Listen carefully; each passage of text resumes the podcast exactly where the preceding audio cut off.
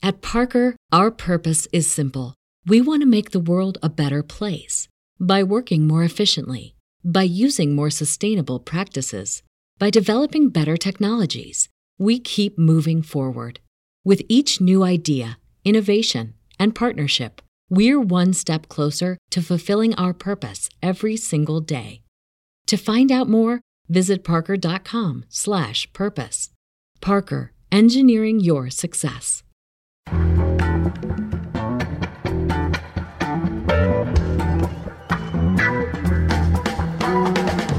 From The Nation magazine, this is Start Making Sense political talk without the boring parts. I'm Jon Wiener. Later in this hour, what big data says about the voters and the potential role of people of color in the upcoming election. Steve Phillips has that report. Also, Rebel Cinderella, the story of a woman who went from rags to riches to radical, the epic journey of Rose Pastor Stokes. We'll speak with Adam Hochschild about his new book. But first, the news from Michigan. For that, we turn to John Nichols. Of course, he's national affairs correspondent for The Nation. And his new book, The Fight for the Soul of the Democratic Party, will be out at the beginning of May. It's about the Henry Wallace campaign of 1948 and the unfinished agenda of the New Deal. John, congratulations on the new book and welcome back. It's a pleasure to be with you. Well, we're speaking on Wednesday at midday. We've heard Bernie's statement. He is not leaving the race. He is looking forward to the debate in Arizona on Sunday. And his statement took the form of Joe, what are you going to do about the agenda that is massively popular with Democrats? What do you make of uh, Bernie's current stance? Well, it's a very interesting stance because if uh, people listened to his presentation, he started out with a you know, kind of a scorching rip into Donald Trump. So, uh, in an interesting way, his message is, we got to beat this guy. And then his next step is to say, but it's clear from where we're at that a lot of people don't necessarily think I'm the one to do it, but they agree with my agenda. So I'm going to stay in this race and frankly try to make a case that, and I'm translating a little bit here, but basically saying I am the electable one. And frankly, Joe Biden is very, very shaky on this agenda that the people like, that the people want. And so he basically did two things. One, made the debate on Sunday in Arizona a huge deal. Yes. Right? He basically said, this is where the action's going to be. You people, it's almost like saying, "Hey, tune in. It's going to be worth watching." yes. And then two, he very openly telegraphed to Biden what Biden has to do. You know, it was it was sort of basically said, I want to hear from Joe Biden how he's going to address these issues, how he's going to deal with this reality that people like what I'm running on. They see it as important, but maybe they maybe I haven't fully convinced them that I'm the electable candidate, and maybe the media has kind of created this overwhelming sense that Biden is. Well, let's have a debate. Let's let's let me put my agenda out and talk about why I think it's the winning agenda.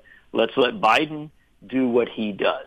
Now, this gets fascinating because this gives Biden, you know, four or five days to come up with a really good argument. Yeah. And um, and the fascinating thing is that, you know, in an odd way, Sanders has given Biden an opportunity here, an opening. Um, and he's also given himself an opportunity and an opening. And for Biden, the opportunity is to really, you know, present himself as somebody who's ready to adopt a lot of the progressive vision and to do some things with it, uh, who also is electable. Um, and if he does that well and continues to win primaries, there may be a point at which Sanders says, you know, I'm I'm satisfied, or I'm at least open to what Biden is saying here, and that might be uh, a, a boost for Biden and an exit strategy for Sanders. On the other hand, if Biden just doesn't do the job, frankly, in this very high profile debate, one on one debate, looks horrible um, or fails in some way, uh, then Sanders has given himself the argument for staying in the race. Let's look at what happened, especially in Michigan. Bernie needed to win Michigan He won Michigan last time, and in many ways, Michigan this time was a lot like four years ago Bernie versus an establishment Democrat.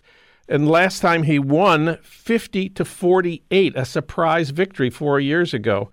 This time he lost 53 to 36, and his vote total was lower than four years ago by about 22,000 votes. Biden carried the white working class voters in Michigan, who a lot of whom had voted for Bernie last time. That does make it seem like at least some of the vote for Bernie among the white working class voters was sexist rejection of Hillary. Uh, that's kind of a depressing factor, but it may be part of the reason Biden is doing better uh, than Hillary did in Michigan. I think we can say a couple of things. One, was there a substantial portion of people who in 2016 voted for Bernie Sanders, not because they loved Bernie Sanders, but because they didn't like Hillary Clinton? Yes. Was a portion of that group voting for sexist reasons? I think you have to accept that. We, yeah. we, we know this to be a reality in our politics. Yeah. But was another portion voting because the Clinton name, unfair perhaps to Hillary Clinton, but the Clinton name was so associated with certain trade policies that are exceptionally unpopular in Michigan. And is Biden, despite the fact that he backed those policies, those same policies, yes. closely associated with them. So might there be people who voted for Biden because they genuinely thought he was he was a better champion of working class ideals, values, needs than than Clinton was. So Michigan was damaging to Bernie Sanders. I mean, there's there's no other way to say it. And frankly, it's important to recognize that he has been running weaker in a lot of places in 2020 than he did in 2016. It isn't just in Michigan. It's you know this is a reality. But there's a flip side of it. These exit polls do show that Bernie Sanders is uh, a candidate who is running on issues, uh, Medicare for all, uh, with a 57% approval rating in Michigan, a 58, I think, in Missouri, I think a 60% approval for a government-run health plan to replace, you know, private insurance, like the most kind of stark description of it. 60% approval in Mississippi. So overwhelmingly, his signature issue, extremely popular. Yeah. And then also in Michigan, they did some exit polling that was fascinating. They asked they asked whether people wanted a complete overhaul of the economic system in the United States. Wow. That's a pretty dramatic question, right? yeah. You know, you get a chance of keep it as it is, change it a little bit, or a complete overhaul. Now, that's obviously a question you might ask if there was a Democratic Socialist in the race. Well, in Michigan, it basically tied in the mid 40s for complete overhaul versus some change, tinkering type changes in Missouri, it won. Mm. Complete overhaul in a state where Sanders did worse, right? Wow. And so where's where do we put this all together? You know, that's on the table. That's real. But then there's something else that's on the table and is real, and it's what Sanders was basically talking about in his press conference. And that is that they asked, do you want a candidate who agrees with you on the issues, or do you want a candidate who can beat Trump? Yeah. And the as in all of these races all over the country all along this year, the candidate who can beat Trump is by by far the win. You know that that's the winning choice. People are willing to sacrifice what they believe is necessary, what they want, in order to get rid of Trump. And these are Democratic voters, independents who lean Democratic. So therein lies the conundrum. Yeah. Sanders has got the issues, and he's got a connection to some of the voting blocs that the party needs to get, but not all of them. And he has an quote unquote electability problem that may have been created by the media, right? Yep. It may be unfair because there's a lot of polls that actually show he is actually quite viable against Trump. He polls that show him running as well or even better than Biden. Yes. It also may have been created by his own focus on the issues rather than talking a lot more about electability at points during this campaign. But whatever it is, today, Bernie Sanders came out and did a press conference in which he said, I get it. the yeah. electability thing's a big deal. Yeah. That's basically the trans- translation. And now he wants to have a debate with Biden about that. We've only got a couple minutes left here, and I do want to talk about how the coronavirus might affect the elections. There's a lot of anxieties. Some people say it might even be necessary to postpone the election if the coronavirus uh, isn't stopped by uh, November. What do you think we need? Uh, what do we need to do now? Well, that's you get to the heart of the matter there, John. In Washington State, for instance, on Tuesday, they have you know they've got a lot of uh, events schools, other facilities closed down. They, they really are in a challenging situation. But Washington State dodged the challenge there because it's a vote by mail state. And as a vote by mail state, they were able to, you know, make the process work. If it had been a, a standard state, uh, they might well have had calls for postponing the voting or for extending it or for doing, you know, all sorts of changes and all sorts of shifts, which were not very well planned for. Yeah. So why don't we recognize at this moment that as we proceed through the primary process, as we proceed and as we get toward the fall, shouldn't we have a plan? Shouldn't there be protocols? And what are our, what are our proper protocols? Well, first and foremost, uh, we ought to establish a, a national plan saying this. We recognize that emergencies might occur at which point we might have to really shift the process quickly. And so the federal government commits to provide all of the funding and all of the necessary supports to any state that wants to move to vote by mail. And in fact, encourages it and develops, you know, programs, patterns, theories for how to do it. If we do that now, uh, we don't have to wrestle with the question of whether to accept the, the worst of all scenarios, which is actually an extremely low turnout election because people don't feel they can come and vote. And there's history on this, John. It's it's not something just at the moment. In the influenza epidemic, uh, outbreak, pandemic of 1918, 100 years ago, I, I went back and looked through the papers. There were huge, it had a huge impact on elections. Rallies not held, you know, campaigning not done, and also when you got to election day, there was a dramatic drop in turnout from the midterm elections of four years earlier. We know that elections can be affected by weather, by um, natural disasters, by all sorts of other factors. So why not plan now to make sure that if this is something bigger that lasts longer, that we're ready to deal with it? John Nichols, uh, read it all at thenation.com. John, always great to have you on the show. Thanks for today. Tremendous honor. For more principled progressive journalism from The Nation, you can subscribe online to our print and digital magazine at thenation.com slash podcast subscribe with this special discount for Start Making Sense listeners. You can get digital access to all of our articles for less than $1.50 a month or have our print magazine delivered to you for just 60 cents an issue. Go to thenation.com backslash podcast subscribe.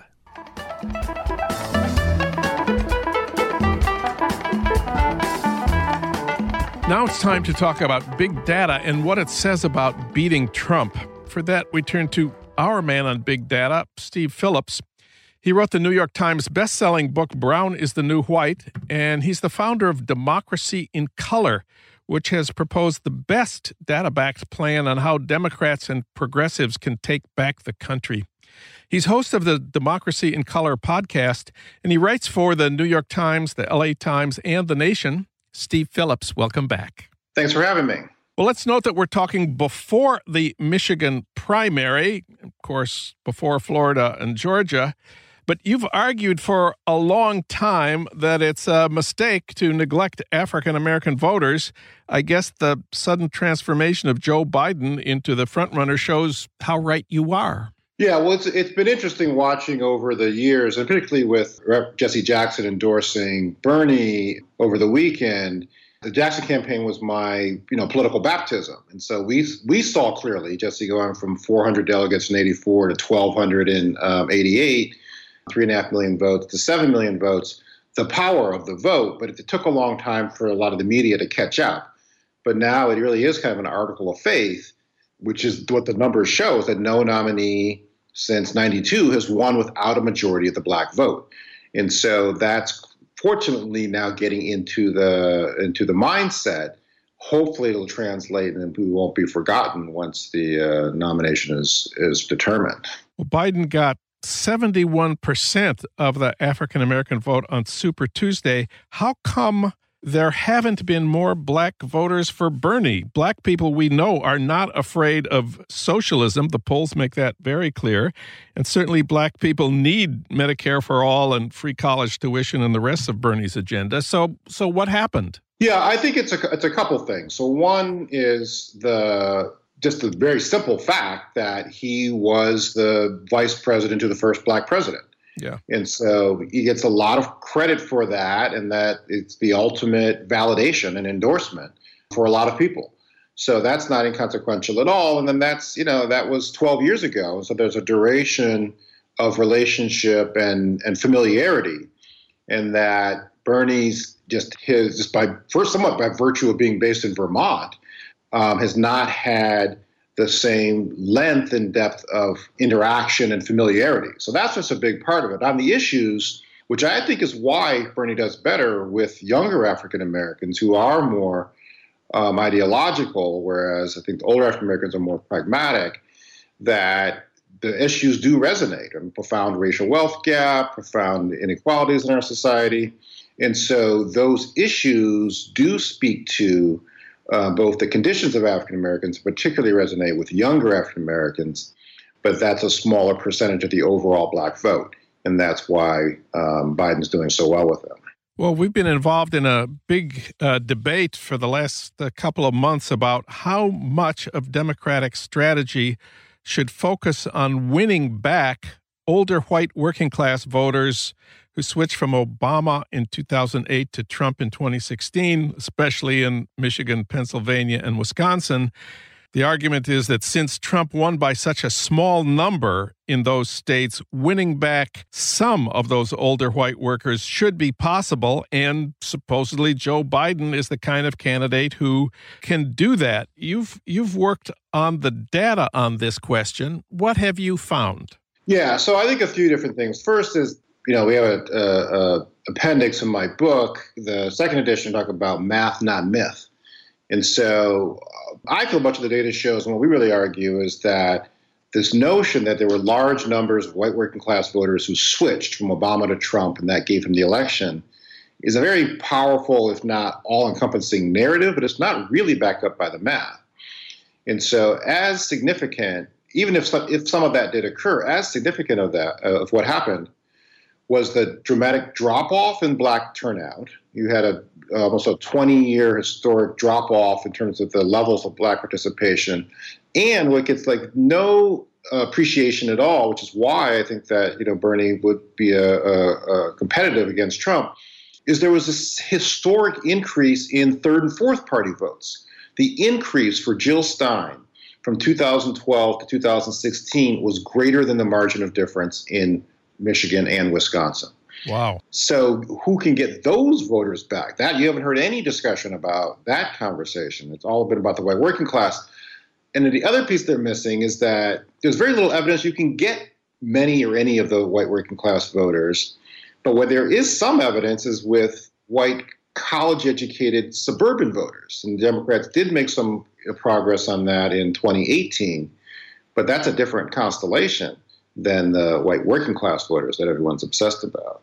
You've written a lot about young first time voters, uh, many of whom are people of color. We should call them young potential first time voters. Bernie, of course, has argued for years that we need a massive mobilization of new voters in order to change the Democratic Party. The establishment position, the pundits' position, is that the likely voters this year are the same people who have voted regularly in the past. These, of course, are older people, people who aren't poor, people who don't have progressive politics. What do we know about how to mobilize young first time potential voters and get them to the polls in November? Right. And that's the, another critical and overlooked constituency. But by November, there will have been 16 million young people who will have turned 18 since Trump became president. 16 million. Let us just pause for a minute and contemplate that number, especially since Trump carried Michigan, Ohio, and Pennsylvania by what, 100,000 votes total or something like that? By 80,000 votes. And just in Wisconsin and Michigan, it's almost 800,000 people will have turned 18 since Trump got elected. And those voters are more progressive. They were even more progressive in 2016. They overwhelmingly voted for Clinton, actually, um, even in 2016. The, the most dramatic statistics looking at Bernie and Biden is the age gap, in that Biden does extremely well with older voters and extraordinarily poorly with younger voters. And it's reversed. Bernie does very, very well with the younger voters. So the the combination, of his authenticity, the consistency, and his articulating a bold, unapologetic policy vision clearly is resonating with young people.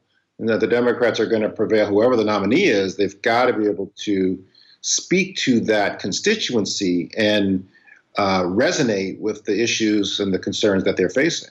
Right now, the the odds are that Biden will be the nominee. Just assuming for the moment that that is the case, uh, who do you think the Democrats should run for vice president? I'm actually working on a piece for the Nation, which hopefully run this week, really raising the question about why won't they commit to the running to desegregating and diversifying the Democratic ticket, in that there's never been a non-white male vice president in the history of this country. The only time Democrats have won the White House in the past 20 years has been with a diverse ticket.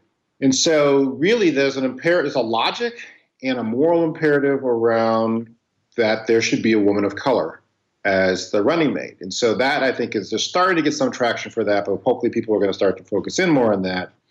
And the additional dimension of this is Biden's weakness with young people. So it's not just a woman of color, any as well as how do you unify the party? Who's going to appeal to the Bernie constituency if it's if it's Biden as the nominee? So people have mentioned, and I think that's a very strong candidate. Some people should look very seriously at is Stacey Abrams from Georgia.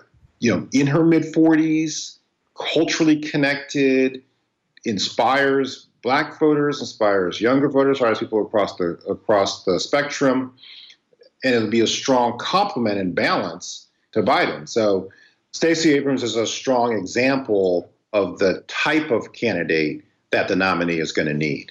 Of course, the betting we are told is on Kamala Harris. The argument for her is she was a a candidate in the primaries. She appeared on stage before millions of people.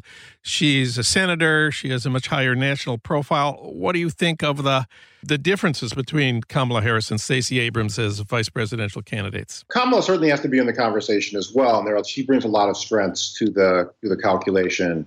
Also, there is an age issue and a connection to the progressive sector of the party that particularly has been Bernie's base that they have to calculate. So, fair or not, I think there is some level of perception of Kamala as being more moderate and centrist. Yeah. And so that's something they're going to have to, they would have to navigate in that. But if you want high black enthusiasm in terms of being able to turn out the number of voters that we had with Obama and didn't have with Clinton, we actually calculated the numbers. Stacey has gotten more black votes in a statewide election than anybody who's ever run for president, anybody who's ever run for office, not named Obama. Wow. By the size of Georgia, the number of voters that she turned out, the, they almost all went for her. So that's a very strong, compelling evidence of the of her appeal to a key constituency. I want to end up by go- going back to big data. Big data can do many things. You showed in a New York Times op ed how Bernie could win, uh, but big data did not predict that Biden would rise from the ashes. So it seems like the lesson of the last couple of weeks is not so much that big data can help us, but that you never really know what's going to happen in American politics. It's true, although I think that there are certain fundamentals in terms of politics in the U.S. period. And so I think one of the things people fail to appreciate is just how divided the country is. And there's a kind of a presumption among a lot of mainstream um, pundits that there's this that most people are undecided and there's this huge swing vote which will you know go one way or the other depending upon some variables. And that's just really not the case that this country is divided between people who support this president and people who oppose him. And fortunately it's a majority who oppose him. And then at the margins there are going to be some other aspects of it Steve Phillips. Read him at thenation.com. Listen to him on the Democracy in Color podcast. Thank you, Steve. Thanks for having me on.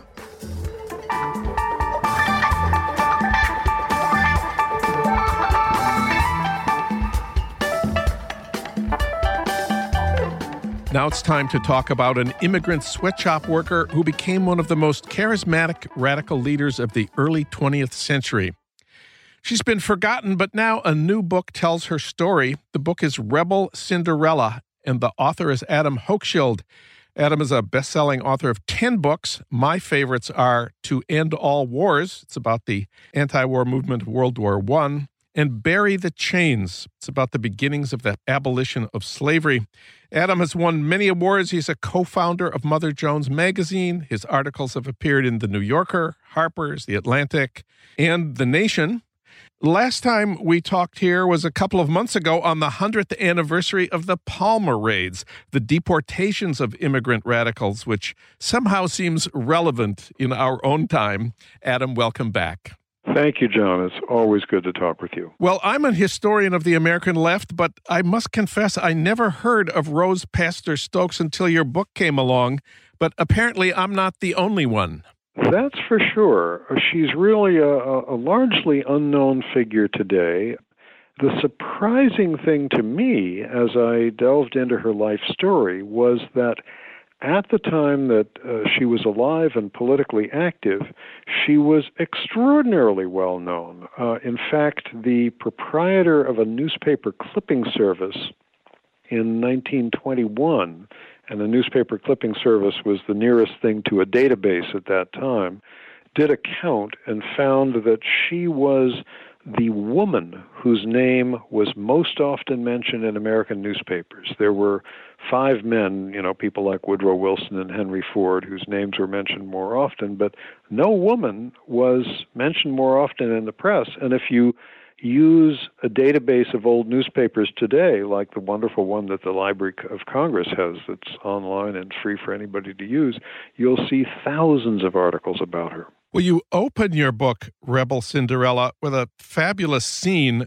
Rose Pastor Stokes at Carnegie Hall in 1916, but she's not playing the violin. Right. She is addressing a rally promoting birth control and to speak publicly about things and to distribute medical information about birth control was illegal under the Comstock Act at that time. And she announced on the stage of Carnegie Hall, I'm going to break the law right now. And she began passing out birth control leaflets. You write about her first job in a sweatshop making cigars. How did a cigar maker get a full time job at a newspaper. You know, a lot of young people today would like to get a job like working at a newspaper right now. That's for sure. There were more newspapers back then. Well, here in brief is her story. She came to the U.S. She, uh, as an immigrant. She was born in Tsarist Russia fled from there with her mother at the age of three, lived in England for uh, seven or eight years, came to the U.S. in 1890 at the age of 11, and had to immediately go to work as a factory worker uh, in a series of factories that made cigars. By the end of a dozen years, she was the sole support of herself, her mother, and six younger siblings who'd been abandoned by a ne'er do well stepfather. But starting around 1900, she began sending anecdotes, letters, articles, sentimental poetry to a Yiddish language newspaper in New York, the Yiddisches Tageblatt, or Jewish Daily News. Happily for me, because I don't know Yiddish, she wrote for the paper's one English language page. Mm. And in early 1903, the newspaper invited her to come to New York. She had been uh, living and working in Cleveland, Ohio with her family. Come to New York and become a reporter for the newspaper. And that she did. Now, the interesting thing to me at this point was that she was not submitting radical, revolutionary, pro labor articles. That's not what got her the job. What was she writing when she first started? She was writing uh, humorous anecdotes, sentimental poetry, and an advice column for women called Just Between Ourselves Girls. And what kind of advice did she offer? Very conventional advice. No sex before marriage, hold out for the right man, worship at the synagogue uh, on Saturdays, but sit in the balcony which is in Orthodox synagogues is often where women were, were segregated and made to sit. Very conventional stuff. Didn't seem to have thought much about politics. But after she moved to New York and got married, uh, she got very deeply into the radical movement of that time. And then she got married. The the man in your story, James Graham Phelps Stokes, I was familiar with his name for one reason the Phelps Dodge strike of 1917. It was at a gigantic copper mine in Bisbee, Arizona. It's an incredible story, and it tells a lot about the family that he came from. It does indeed. This was the strike where the company, the mining company, mobilized a posse of several thousand people and rounded up some 1,200 workers and took them out of out of town across the state line to New Mexico to get them out of town. Very brutal crackdown. This was one source of the family's uh, fortune. Another source was New York real estate, especially luxury apartment buildings on the Upper East Side. They also owned a cluster of gold and silver mines in Nevada and a railroad that led to them. And James Graham Phelps Stokes, or Graham as he was known to his friends, was son of this family, but he'd taken a somewhat different route in life. He went to medical school, got very horrified by encountering extreme poverty in New York City. He was in medical school at Columbia while he was working as a medical student on a horse drawn ambulance serving the city's slums. He was shocked by what he saw, and he became part of the settlement house movement and went to live in a settlement house, as many volunteers did at that time, settlement house on the Lower East Side. And one day, Rose Pastor, as she then was, was sent to interview him. That's how they met, and they fell in love. So, poor left wing girl marries rich guy from an incredibly wealthy family. How did this marriage work? Well, it was an extraordinary match, not just because it was someone extremely poor marrying someone extremely rich, but because it was a marriage of Jew and Gentile, which was very, very unusual at that time. And the unusualness of it made it literally front page news uh, across the country. It was it was reported in Europe and Australia and other places as well. Front page of the New York Times, lead story in the New York Evening World. This extraordinary match. And the public followed them with great fascination. They lived in a blaze of publicity for the next 20 years because this seemed to be the Cinderella story. Prince Charming from his castle uh, marries poor, virtuous Cinderella, whisks her off to the castle from her humble hearth, and so on. Except their lives didn't follow the Cinderella script. Graham Stokes, to some degree, had left the castle. Rose had no desire to live in one. They often stayed with his parents, who had uh, extraordinarily fancy homes, but it always made her uncomfortable. And they married in 1905. In 1906, they both joined the Socialist Party. And for the next dozen years or so, they were friends with all the most interesting people in American life at that time Emma Goldman, Lincoln Steffens, John Reed, Margaret Sanger, Big Bill Haywood, Eugene Debs. Uh, all these folks were in and out of their homes, and some of some of them left us their recollections of Rose and Graham. So Graham Stokes became a socialist. how closely did he follow her politics? She was always in the lead and he was always one step behind? Not exactly. He was, in a way, in the lead at the beginning because theirs started off as a fairly traditional marriage. Graham was seven years older than Rose. They married on her 26th birthday. She looked up to him, was enormously impressed that here was this guy who knew a lot of the leading writers of the day, had multiple graduate degrees, seemed to know all kinds of things that uh, she didn't know and hadn't experienced in, in life. And I think it took her a decade or so to realize that she was smarter than he was. There soon began to be an imbalance that appeared because she was a tremendously popular public speaker. Uh, one of my few regrets in, in researching the book was that it was just a decade or two too early for audio or video, so I couldn't actually hear the sound of her voice. But there are countless people writing to her saying, This is the best speech I ever heard. It moved me to tears. Newspaper reporters saying, you know, the audience was so riveted that they wouldn't leave the hall even when they turned the lights off, things like that.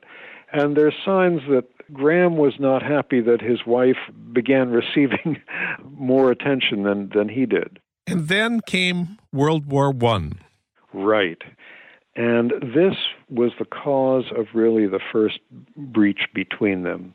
Rose ended up feeling uh, that it was a terrible mistake for the United States to enter the war, and she went on the road saying this publicly, giving speeches in different parts of the country.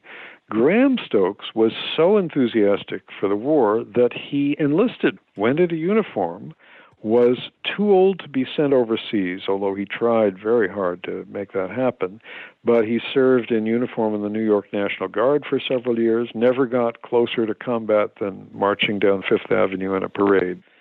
And then they were further divided by the Russian Revolution, which happened, you know, the, the second phase of the Russian Revolution, the Bolshevik seizure of power, which happened in the fall of 1917. Rose was all for it, Graham was against it. So this deepened the rift between them. Now, you say Rose campaigned against America's entry into World War One. A lot of their friends in the Socialist Party who did this ended up deported or in jail. For example, Eugene Debs went to prison and Emma Goldman was deported. What happened to Rose? She was arrested, sentenced to 10 years in prison under the Espionage Act uh, for speaking out against American participation in the war. Graham Stokes put up bail money. They appealed the case, and eventually, some three years later, it was overturned on appeal, so she didn't have to go to jail. Eugene Debs, however, was so moved by her being sentenced and being willing to go to prison for her beliefs that he began speaking out against the war much more energetically than he'd done before. And actually, in the speech for which he was arrested, he said, If Rose Pastor Stokes is guilty, then so am I. And he was sent to prison for several years, and he was still in prison in November of 1920 when he received nearly a million votes for president on the socialist ticket. Well, all this happened a hundred years ago. Do you see any parallels to today? Well, I think a lot of the issues that angered Rose and Graham, that made them go into the socialist movement, are very much still with us. Look at inequality in this country. Today, the top 1% of the population has a greater share of the income and a greater share of the wealth than was the case in 1905 when Rose and Graham got married. You know, we still have extreme poverty in parts of this country. Uh, every time I drive onto the freeway in Berkeley, I see an encampment of homeless people with their tents under the freeway underpass. So a lot of these problems are still with us. You say she was prosecuted under the Espionage Act. Whatever happened to the Espionage Act? An amended version of it is still with us. And uh, security agency whistleblower Edward Snowden and uh, a number of other whistleblowers have been prosecuted under it. The amazing story of Rose Pastor Stokes. Adam Hochschild tells it in his irresistible new book, Rebel Cinderella. Adam, thanks so much for talking with us today. Thank you, Jon.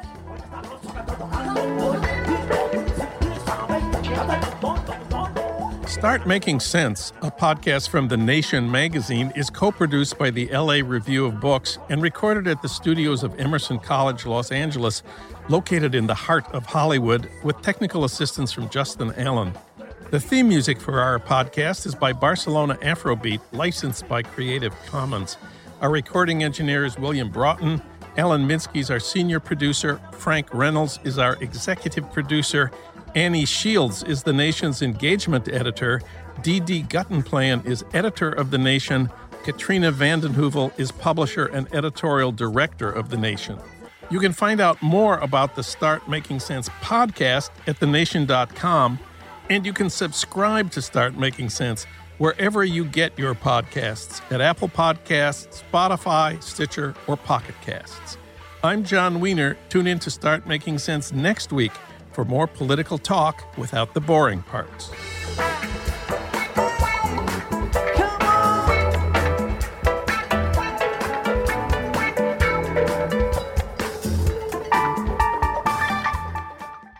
At Parker, our purpose is simple. We want to make the world a better place by working more efficiently, by using more sustainable practices, by developing better technologies. We keep moving forward with each new idea, innovation, and partnership, we're one step closer to fulfilling our purpose every single day.